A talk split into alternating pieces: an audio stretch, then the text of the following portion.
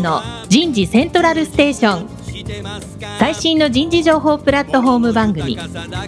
日本最大級の人事エグゼクティブクラスのコンソーシアムの代表を務めシンガーソングライターとしても活躍する楠田優が有名企業の人事や人事をサポートする企業の方をゲストに迎えて第4次産業革命時代に我が国の人事がなすべきことを模索しながら情報提供していきます。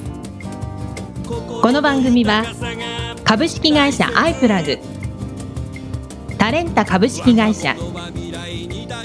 株式会社ファーストキャリア。株式会社 AW ステージの提供でお送りいたします。日本の未来は明るいと思うなら。楠田優の人事セントラルステーション。最新の人事情報プラットフォーム番組パーソナリティの楠田優です。皆さんこんにちは、えー、もうそろそろクリスマスシーズンになりましたね。もうあと2週間で正月にえーなるということです、えーコロナもねまだまだ終わらないみたいですけども早くねコロナがなくなってみんなで3密でクリスマスパーティーをやりたいなって最近思う次第でございます、えー皆さんいかがお過ごしでしょうか？田村彩の健康ポイント。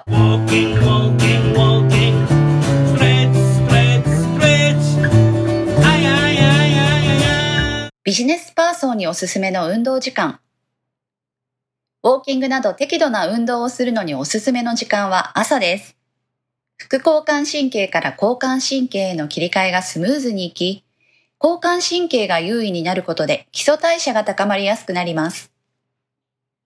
さらに脳への血流が促進され、脳の活性化が期待できます。また、夕方に運動すると、深部体温が上がりやすくなり、眠りの質を上げることも期待できます。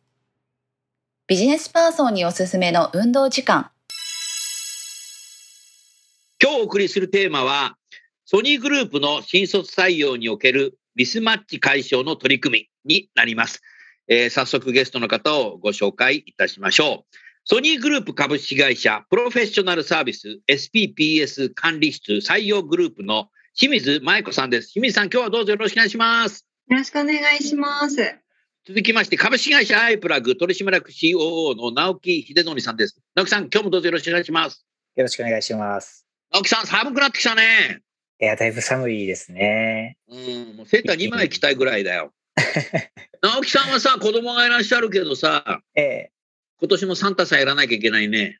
そうですね。近づいてきプ。レゼントは何すんの？プレゼントはまだ決めてないですね。決めてないんだ。あれ、はい。サンタが決めんの子供が決めんじゃないの？あ基本的にはい、子供が決めるんですけども。はい。奥さんが決めんじゃない？そんなこと子供に言えない言えない。清水さん、僕なんかさ、息子3人いるのと、あ、三人もいらっしゃるんです、孫が3人もいるんだ。孫も三人。うん、一番上が小学1年生の男の子、2番目が4歳の女の子。ここれが長男の子で、それから3番目が次男の長男で、今1歳半。もうね、1歳半になった瞬間からね、でんぐり返しするようになっちゃってさ、ら。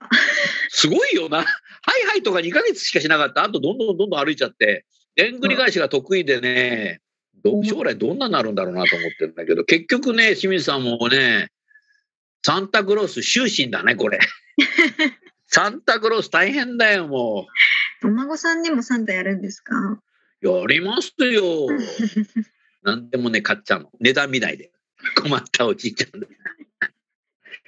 清水さんもサンタさん子供の頃来てくれたのね。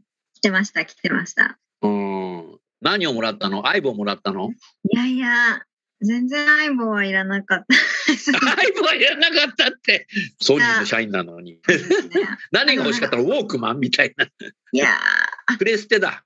そうですね。私の世代は多分プレステだったんじゃないかなと思うんですけど、私は全然ゲームに興味がなかったので、え、ほんと何？プレステゲームやらないし、相棒欲しくないし、ウォークマンでもないで、ななんでソニー晴れちゃったの？うなんです。私、全然ソニー製品を興味ないわけじゃないですけど、持ってなくて、ちっちゃい頃は、なんか、リカちゃん人形とか、どちらかというとそっちのリカちゃん。ん人形はソニーでは発売しておりません。そうなんですよね。でも女の子ってリカちゃん人形好きだよね。いいですね。結構意外とソニー製品は女子との接点がない場合も多いというか、まあ、イヤホンとかはあれですズメンズ商品が多いんだ。そうですね。メンズが好きな製品が多いかなっていうのは結構、でもアイボとかさ、女子に人気ない？すごい似せるととても人気なんですけど、1体20万くらいするんですよね。なので、確かにな、高いもんな。そうそうなんですよ。学生がこうパッと買えるお値段じゃないっていうところがちょっと、なんか聞くとこによると、あの採用グループでアイボが3匹ぐらい飼ってるって言ってたけど。あ、そうなんです。あの、今テレワークなので、いろんな人の家に回しながら順番に飼育してるんですけど、うん私も一時期預かってたんですけど、ちょっと最初は可愛かったんですけど、途中で世話しなくなって、世話しなくなって、餌もやらないとみたいな。そうやらずに、お尻ペンペンとかやっちゃったんじゃないの？もうシーペンペンもだんだんめんどくさくなってきて、本当に。全然私がしつけないので、相棒が成長しないので、ちょっと見かねて別の人のところに今、里親のところに出しております。里親のところに出しております。直樹さん、清水さん面白いね。はい。もう楽しい、この人は。ありがとうございます。直樹さんさ、はい。2020年だったかな、ソニーは創業以来の最高益だったよ。うん。ですごかったのは、今から何年前かね、6年、7年ぐらい前だったかね、週刊誌の表紙にさ、ソニーが潰れるとかあったんだけど、それから何年かして2019年ぐらいかな、ソニーに学べとか出ちゃってさ、出版会社って何、2回儲けんのかなみたいな。悪いとさ、表紙に書くし、わいいとまた表紙書くっていう。どうねなってんだろうなって、すごくソニーのね、雑誌両方とも持ってるけど、どっかにあると思うけどね。はい。私が就活してた時は結構ボロクソ書かれてた時やブログ書かれてた時だな。あなたは変わってるよね。ソニー製品を持ってないし、ボロクソに書かれてるソニーに入っちゃうし。それで採用、新卒採用担当やって学生にソニーいいですよって言って、何がいいんですかみたいな。経費持ってませんけど、みたいな。えーあなた自身はこの新卒採用は今何年やってるんですか？新卒採用自体は、えっと、5年くらいやってます。はい。楽しいですか？楽しいです。ソソニーではまだ2年ちょっとですかね。うん、なるほどね。そういう中で、今日のテーマ、ソニーグループの新卒採用におけるミスマッチ解消の取り組みということで、はい。あの、ソニーさんは、特に採用の方はセミナーよく外で僕一緒に出ること多いんですけど、あの、コース別採用やってるじゃないですか。やってますね。80以上あるよね、分離で。理系が多いけど。あります。22はどのぐらいだったかな ?80、88コースですね、2 88コース。はい。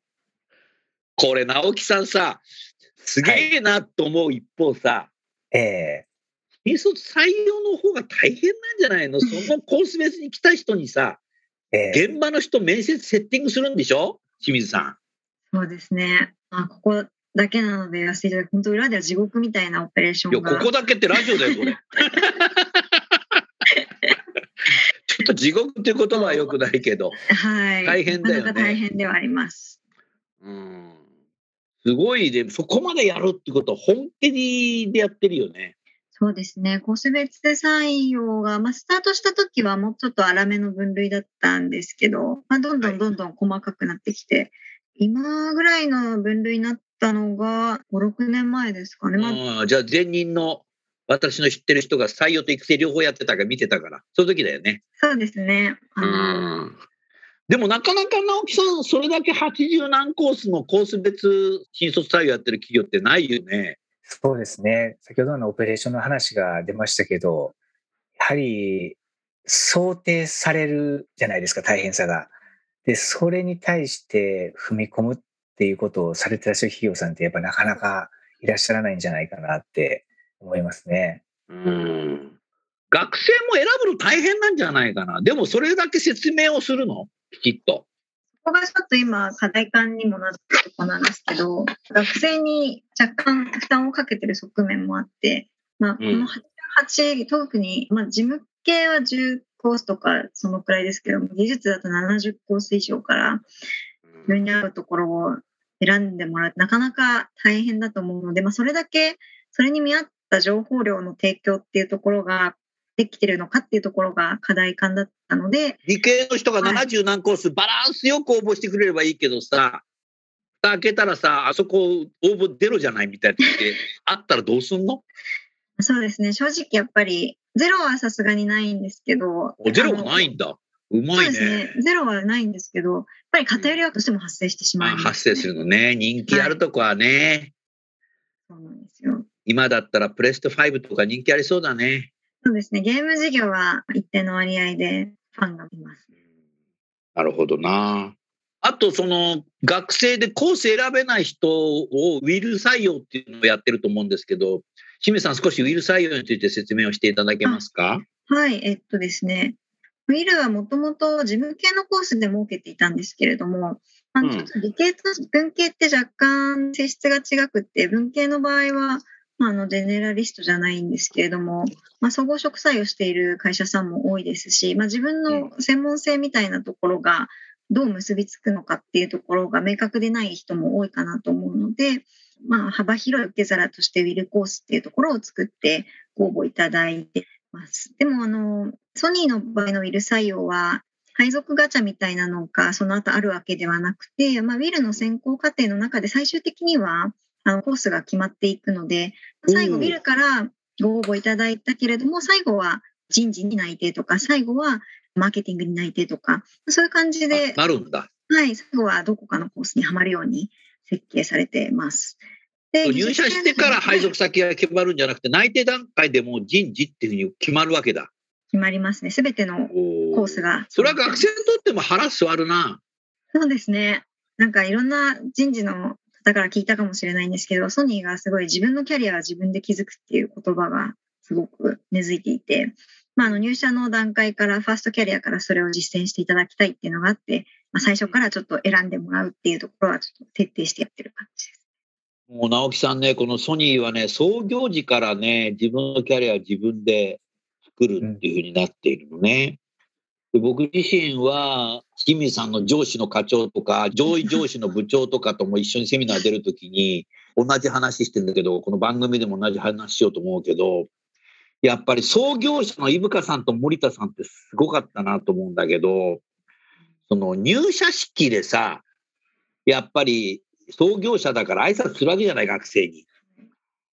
で、今日はみんな入社おめでとうから始まるんだろうけども、今日から仕置き方と見極めるためのというわけですよ。それは会社側が見極めるだけじゃなくて、学生さん、あなたたち自身も学生じゃないけどね、今日から新入社員だから。新入社員の皆さんも今日から本当にソニーで良かったかを見極めてくれって、こういうこと言うね。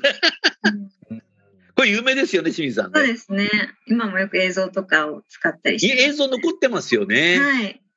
あの映像を見てやめないで、もうみんな部長になった人いっぱい知ってますけど、僕。でもあれってさ、直樹さんすごいのはさ、ええそういうことさ、創業者がさ、新入社員の前で言っちゃうとさ、うん配属先のマネージャーはさ、ピープルマネジメントちゃんとやろうって思うんじゃない？ああ、なるほど。僕ね、そこがあったんじゃないかなと思ってさ、今から飯深さんと森田さんちょっと電話したいけど、電話番号わかんないからダメだな。絶対あるよね、それ。そうかもしれないですね。アイプラグは中野社長それ言う？入社式で。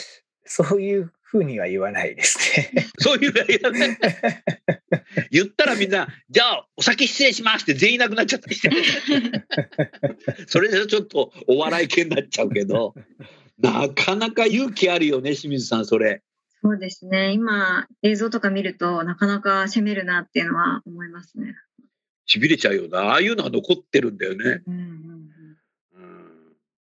まあでも本当にソニーは自分のキャリアを自分で作るっていうことでもうあそこに行きたいここに行きたいっていうのを自分でやっぱそこの事業長のところに言ってネゴシエーションしていくっていう人はたくさん僕今まで知ってるけども黙ってたら何も仕事来ないって感じだよねこの会社。そうですね。あの、外資とはまたちょっと違うんですあ、けど。外資とは違う。うんだって、ジョブ型になってないもん。そうですね。厳密なジョブ型とは違うので、うんそこはちょっと違うんですけど、日本型なんで結構な。結構日本型なんだけど、そうなんですよ。キャリアの実現に関しては、すごい自分で切り開いていく感は非常に強いなっていうのは、働いてて思いますね。うんさあ、じゃあそういう中でね、このジョブバッチングの話とか、入社後のミスマッチングをなくすっていう話を少し、清水さんしていただけませんか？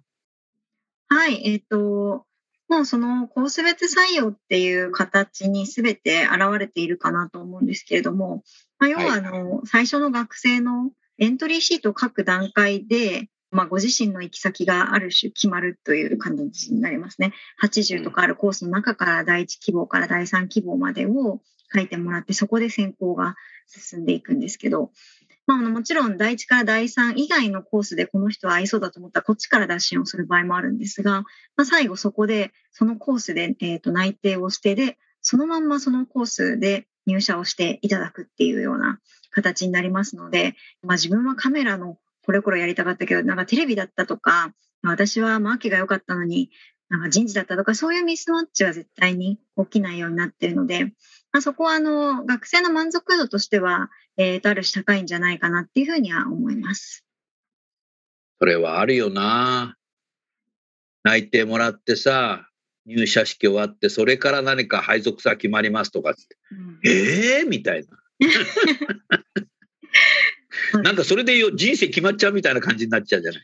そうですね。私は転職してるんですけど、前にいた会社とかだと、それこそ配属の発表が入社式の当日にあるんですよね。何百人いる同期が順番にどこどこ配属みたいに呼ばれていって、なんかその場で泣き出す人とかもいたりとかして、なんか清水さんは笑ったの泣いたの？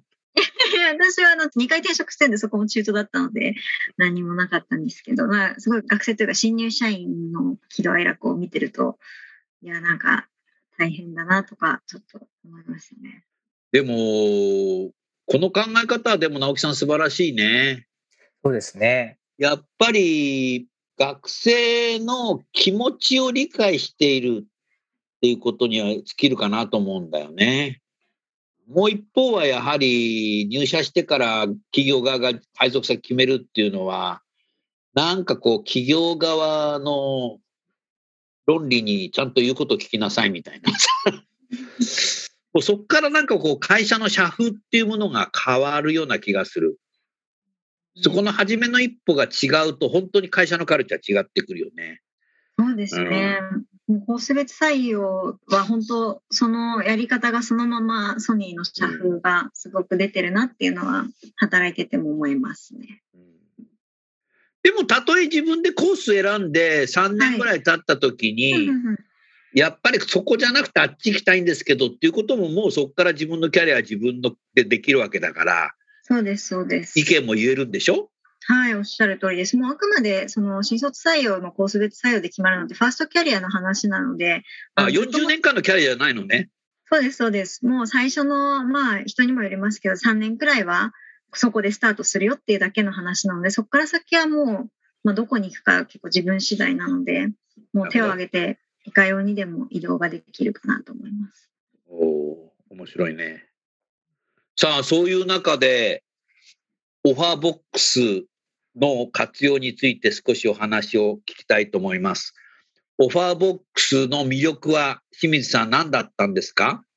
そうですね。あの、オファーボックスさんは、まず学生の登録者数が非常に多いっていうところはとても魅力に感じています。多いね。直樹さん、今直近だとどのぐらい登録してんの？18万6千ですね。おい、もうじゃあもう、大学生の半分ぐらいが登録してるってことだ。そうです。だいぶ半分に近づいてきましたね。あすの、ね中学生が43万人になりますので、はい。半分の1、はい。それはすごいよな。の間に、今、うん増えてます。うですー魅力1はそこでしたか？はい魅力2はどうですか？魅力には、あの、ユーザーインターフェースとかもすごく使いやすくて、お使いやすいのね。それはよかったね。使いやすいです直樹さん嬉しいね。そういうこと言ってくれると。うれ嬉しいソ。ニーのユーザーインターフェース。スってかっこいいんだよね。確かっこいいんですよ。僕なんかウォークマン使ってるけど。ありがとうございます。うん。かっこいいユーザーインターフェースを作るさ、ソニーの人事の採用の方がさ、オファーボックスのユーザーインターフェースよ。かっこいいとかっつっちゃって。いや、これはめちゃくちゃ嬉しいです。すごいよ嬉しい。めちゃくちゃ嬉しいね。はい。あと、三つ目は何ですか？そうですね。まあ、あとは承諾率とかですかね。承諾率ね。はい。こっちからオファー出すっていうことは嬉しいよね。そうですね。ちょうどあの、お声かけさせていただいて、お話聞いてるときに、このくらいの学生さんから承諾もらえそうみたいな試算とかもしていただいたんですけど、まあその時お聞きしてたのが、まあ、あの、ソニーはオファーボックスさんだけじゃなくていくつか使わせていただいてるんですけど、まだオファーボックスが大手の参入がどちらかというと少ないので、まあ、あうの、んそんな中で、あの、先んじてソニーがブルーオーシャンになってるしね。そうですね、ブルーオーシャンです。しかも結構記念系多いでしょ？そうですね。記念系はたくさんいるかなと思いました。うん。結構上位校いるよね。います、います。うん。なかなかソニーのリクルーター、ソニーのブランド力だけだと、ソニーに向いてない学生もこっちから結構メール出したりできるじゃないですか。うんうんうんこの魅力ってさ、清水さん、なんか嬉しいよね。そうですね。あのーなかなかやっぱ待っていても会えない層っていうのがどうしても一定数いるので、そこいるにダイレクトに必ずあるよねはい。嬉しいですね。うん。嬉しいってさ、直樹さん、よかったね。はい。よかったです。直樹さん、清水さんにご質問ございますか？はい。コース別採用についてお伺いしたいんですけど、はい。オペレーションが先ほども大変だというお話がある中で、それを超えるコース別採用の採用上のメリットってそうですね。うんうんどういうのがあるんですか？そうですね。やっぱり一番は学生の満足度っていうところはあるかなと思います。毎年あの内定者にアンケートを取っていて、あの入社した後に、まあソニーのどこがに魅力を感じたのかとか、何が入社の決め手だったかとか、っていうのを聞いたりしてるんですけど、やっぱりそこで必ず自分のやりたい仕事にを必ず約束してくれるっていう採用だったからっていう。なるほど、なるほど。はい。コース別採用に関する言及が毎年必ず多数あって、あの、コース別採用もいいところだけではなくって、やっぱりオペレーション以外にもデメリットみたいな部分もあるんですよね。うん、なので、毎年やるやらに関しては一応議論をしてるんですけど、そういう内。定者の声とかを見ると、まあ、あの、辞めるわけにはいかないねっていうところで、今のところ、まあ、いろいろと差し引いても、コース別採用はやるべきっていうふうに内部ではなってますね。まあ、あとはそのさっき申し上げたような、まあ、私たちの、こう、社風を体現しているようなやり方でもあるので。はい。私たちが決めるよりも学生に選んでもらうっていうところのスタンスはしばらく変わらないかなと思います。うん直樹さん、この清水さんの今の話はさ、他の企業がさ、やっぱ総合職採用になってるからこそ、やはり学生さんがこういうことを言うっていう証なんだろうね。そうですね。それから、やっぱり私も多くの企業の皆さんとお話をしていると、どうしても効率の良い悪いで評価をしがちなところがあると思うんですよね。効率。効率ですね。はい。その採用、今年はどうだったかっていうのを振り返るときに、効率的に採用ができたかどうかっていう、えー振り返りをする。えーそれはもちろん、あのソニーさんでもやってらっしゃるんだと思うんですけど、いわゆるその効率というよりも、学生さんの満足であるとか、社風の体現っていうようなえーところにあの重きを置かれて、こう採用のスタイルを貫いていらっしゃるっていうのが、すごくいいなっていうふうに思いました。やはりね、 customer experience っていうマーケティングの用語から、 employee experience っていうね、社員の方にも最近来てるけど、やっぱ experience の中には、多分効率っていうものは結構順番的には低いんだよね。うんやっぱりそれで、こう、アジャイルとかいう時代だからこそ、やっぱりじっくりものづくりのことを考えるっていうことがやっぱ重要だろうし、やはり人間っていうのは、本当にやっぱやりたいんだっていう気持ちがあったときに、それを承認してくれるところにみんな行くと思うんですよね。そこがね、ソニーはもう創業以来あるんだよ。これがやっぱね、世界でコンペティターが出てこないソニーらしさっていうコングロマリットのこういうものづくりの会社、まあ今ものづくりだけじゃなくてもう音楽からゲームからいろんなものがあって、銀行まであって言っちゃう、何屋なんだかよくわかんないんだけどさ、コングロマリットって言葉だけど、はい。ここがやっぱね、ソニーの面白さなんだろうね。だからソニー定年退職するときに何人か聞いたことあるんだけど、もう一度生まれ変わったらソニーに行きたいですかって言うと、もちろんっていうもんな。おー嬉しいですね。清水さんも60歳の時ね、それ教えて。俺はもう要さって聞こえないけど。ソニー出戻りも多いので、やめて。あ、出戻り多いよね。あの、いい意味でのね、一回ソニーを辞める人いるんですよ、優秀だと。だけど、外行くとね、ええー、みたいな。低軌道ですかみたいなさ。そんなとこ行きたくないですよ、つってまた戻ってくるという。結構出戻り禁止にしてる会社とかもあるみたいなんですけど、あありますよ。僕がいた会社は、エレクトロニクスの会社ですけど、出戻り禁止なんで、そうですよね。もう二度と行ってやりたくねえと思ってるけど、そんな風に言われるとそうなりますよね。そういうふうに言われるとそうなるよね。だから人間のね、心をよく掴んでんだよ、ソニーは。やっぱりだからね、ものづくりをね、こう、やるわけじゃない？特にコンスーマーでさ、ここにね、今ね、ウォークマンがあるんだけど、あこのウォークマンね、清水さん、ソニーのウォークマン、CD のアルバム2660枚入ってる。おーこれ2年かかったね、これ入れんのに。で、まだね、あと400枚ぐらい入るんだけど、もうめんどくさいから入れてないんだけど。これすごくない？いやー、すごいですね。まだ使っていただいてるのにありがたいですね。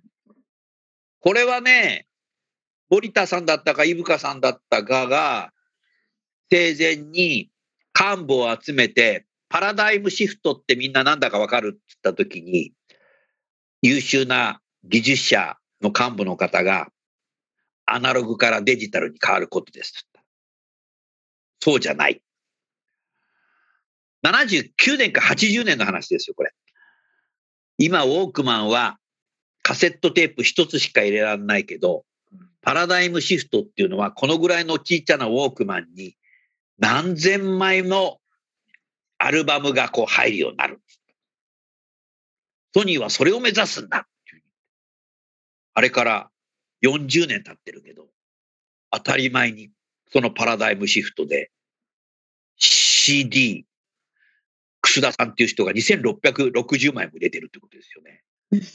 だから単なるアナログからデジタルに変わることじゃないっていうことを創業者は言うわけですよ。で、これってさ、技術者にとってはさ、すげえ夢じゃん。そういうものを作ろう生涯ここでウォークマンを、ウォークマンの事業だけで40年かけてやろうだから当時の新入社員がその話を聞いた人たちが今もう60ぐらいになってるわけでしょ ?40 年経ってるから。そうですね。つい、だから、ウォークマンのエンジニア一筋の人たちはみんなそれを知ってるわけですよ。うんうんこれだからソニーがいなかったらできないし、ソニーはそうやって次々新しいものを出していくんですよね。ユーザーインターフェースかっこいいし。ソニーのものいっぱいあるよ。ここほら、ヘッドホンもソニーでこれ。すごい、ありがとうございます。ソニー製、私よりいっぱい持ってます。私よりみたいな。ソニーの製品、ぜひお求めください。えー宣伝もしていただいてありがとうございます。はい。なるほどな。もう少し、直樹さん、このファーボックスについて、清水さんに何かご質問されてくださいよ。そうですね。今あの、特に強化していきたい層の採用にも、オファーボックスを使っていただいていると思うんですけども、はい。そのあたりのちょっと背景なども合わせてお披露目いただいてもよろしいですか？あはい、ありがとうございます。えっ、と、ファーボックスさん、主にソニーでは理系女性採用っていうところに活用させていただいてます。でまあ、あの特にメーカーとかだと今、理系女って取り合いっていう状態かなと思うんですけど、まあ、あの本当に集客が難しいそうで、うんまあよくベンダーさんとかのイベントとかも出ますけど、やっぱり理系女っていう切り口になった途端に参加者数って一気に減るんですよね。あのソニーもなかなかそうですね、リーチができてなくて、あのありがたいことに今の業績が割と順調っていうのもあって、あの、多くの応募は毎年いただけるんですけど、あの理系女性に関しては本当に待ってるだけだと全く来ないですね。自分たちで取りに行くっていう活動をしないといけないので。うんで、そこでやっぱり、あの、ファボックスさんのような、まあ、あの、ソニーファン、もともとのソニーファンとか、キデンとかの人たち以外の層がたくさん眠ってる、もうデータベースがあって、まあ、そこにダイレクトにアプローチができるっていうのも、本当に宝の山みたいな感覚で、まあそれで今回、まあ、そういったところを中心に使わせていただいてますね。ありがとうございます。ちなみになんですけど、これはオファーボックスのみならずのお話なんですけど、はい。その理系女性の方が何かしらの形でソニーさんとえー接点を持ちました。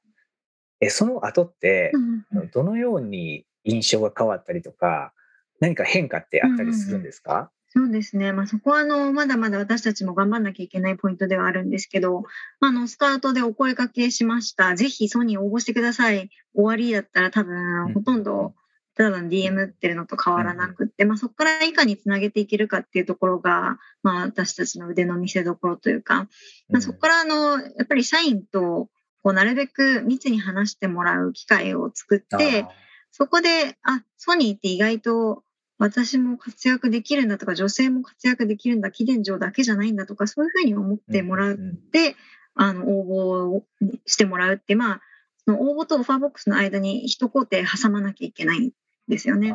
なるほど。はい。まあ、そこをいかに魅力的なコンテンツとかにしていけるかっていうところと、まあ、あの、さっき工数っていう話も出ましたけど、あの、うんソニーは割と工数度外視でやるべきことを、あの、ひたすらやる傾向があるんですけど、まあ、ただ、まあ、人員リソースとか限られてる中で、あの、そこでこう、ベンダーさんとかの力とかを借りながらやっていけるといいなっていうのはすごく思っているので、まあ、うん今後、ちょっとここまで聞かれてないんですけど、オファーボックスさんに期待することとしては、えここですかね？そのスタートを送った後に エントリーしてもらえるまでの一押し、でそこを一緒に、もちろん本来ソニーがやんなきゃいけないことなんですけど、うん。なかなか一人一人に魅力づけしていくってすごく難しいので、こう総合的にお手伝いしていただけるととてもありがたいなと、はい。に向けて思っているところでございます。承知いたしました。しっかりあの考えていきたいと思います。ありがとうご奥ざいます。さん改善、改善、改善。そうですね。はい。ねえ。青木さんはソニー製品使ってんの？はい。あの、私も、あの、それこそ、あの、Bluetooth イヤホン。ああ、あアイプラ持ってないの？は持ってないですね。はい。アイプラグで3匹ぐらい買ったら、おーそうですね。それはちょっと考えたことなかったですけど、うん、確かにそれもコミュニケーション活性とかになりそうですよねい。や、コミュニケーションツールになるよね、清水さん。えそうですね。あのーもう、とにかく可愛いので、あとなんか真面目な会議の時に、キャンキャン泣いたりすると場が和むみたいなのはなるほど。ありますね。俺なんか真面目な会議にキャンキャンキャンキャン言ってるけどね。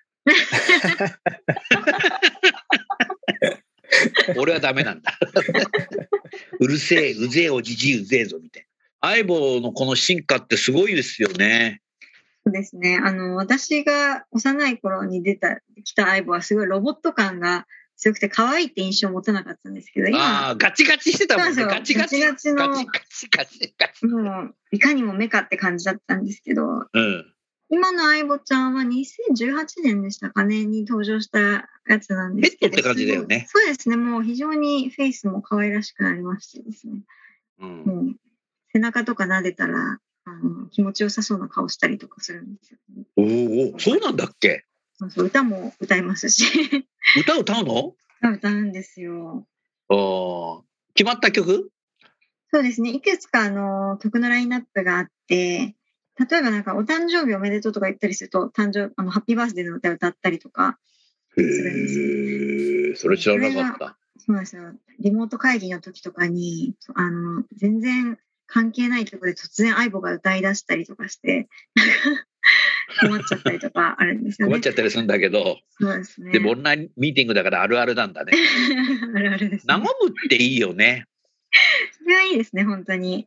うん、オンラインだとどうもなんかこう、真面目腐った感じにしかなならなくなっちゃう、そっちの方向に行っちゃう場合もあると思うと、やっぱストレス溜まるしね、そっちだとね。うんアイスブレイクにはいいですね。アイスブレイクにいいね。相棒の愛はアイスブレイクなのかね？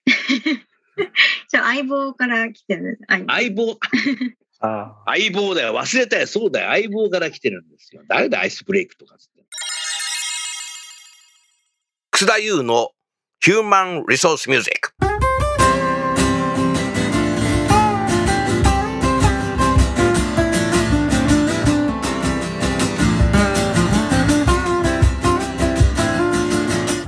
送りする曲は、私のセカンドアルバムの中から、悲しきパターナリズムになります。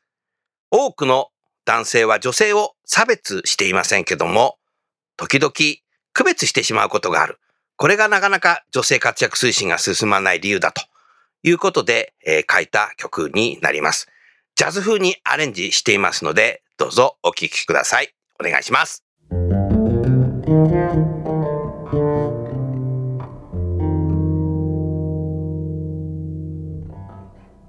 い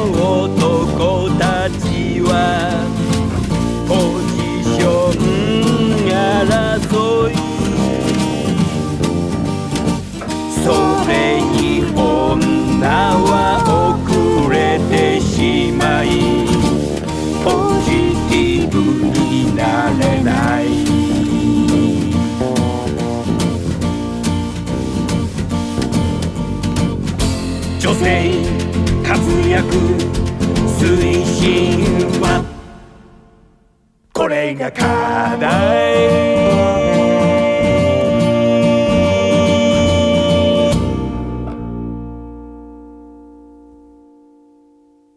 いや、今日は本当にね、あの、清水さん、はい。ご出演本当にありがとうございましあいえいありがとうございます。も今後ともいい人材をオファーボックスから見つけて、内定を出して、ちろんです。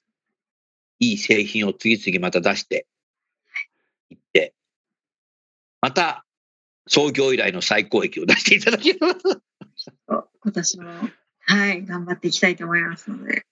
こんなコロナ禍になっちゃって業績のいい会社って限られてるもんね、直樹さん。そうですね。うんやはりね、ソニーはね、対極的にいろんなことを考えてや経営してますよね。うんそういうのがすごくうまいんだよね。採用にも出てますよね、そういうスタンスというものが。出てるね。うんはい。それでは最後にゲストの方をご紹介して番組を終わりましょう。ソニーグループの清水さん、アイプラグの直樹さん、今日はご出演どうもありがとうございました。ありがとうございました。ありがとうございました。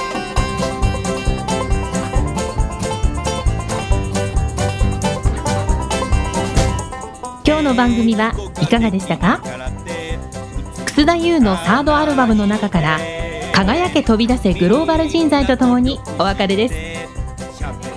この番組は企業から学生に直接オファーを送ることができる新卒向けダイレクトリクルーティングサービスを提供する株式会社アイプラグ。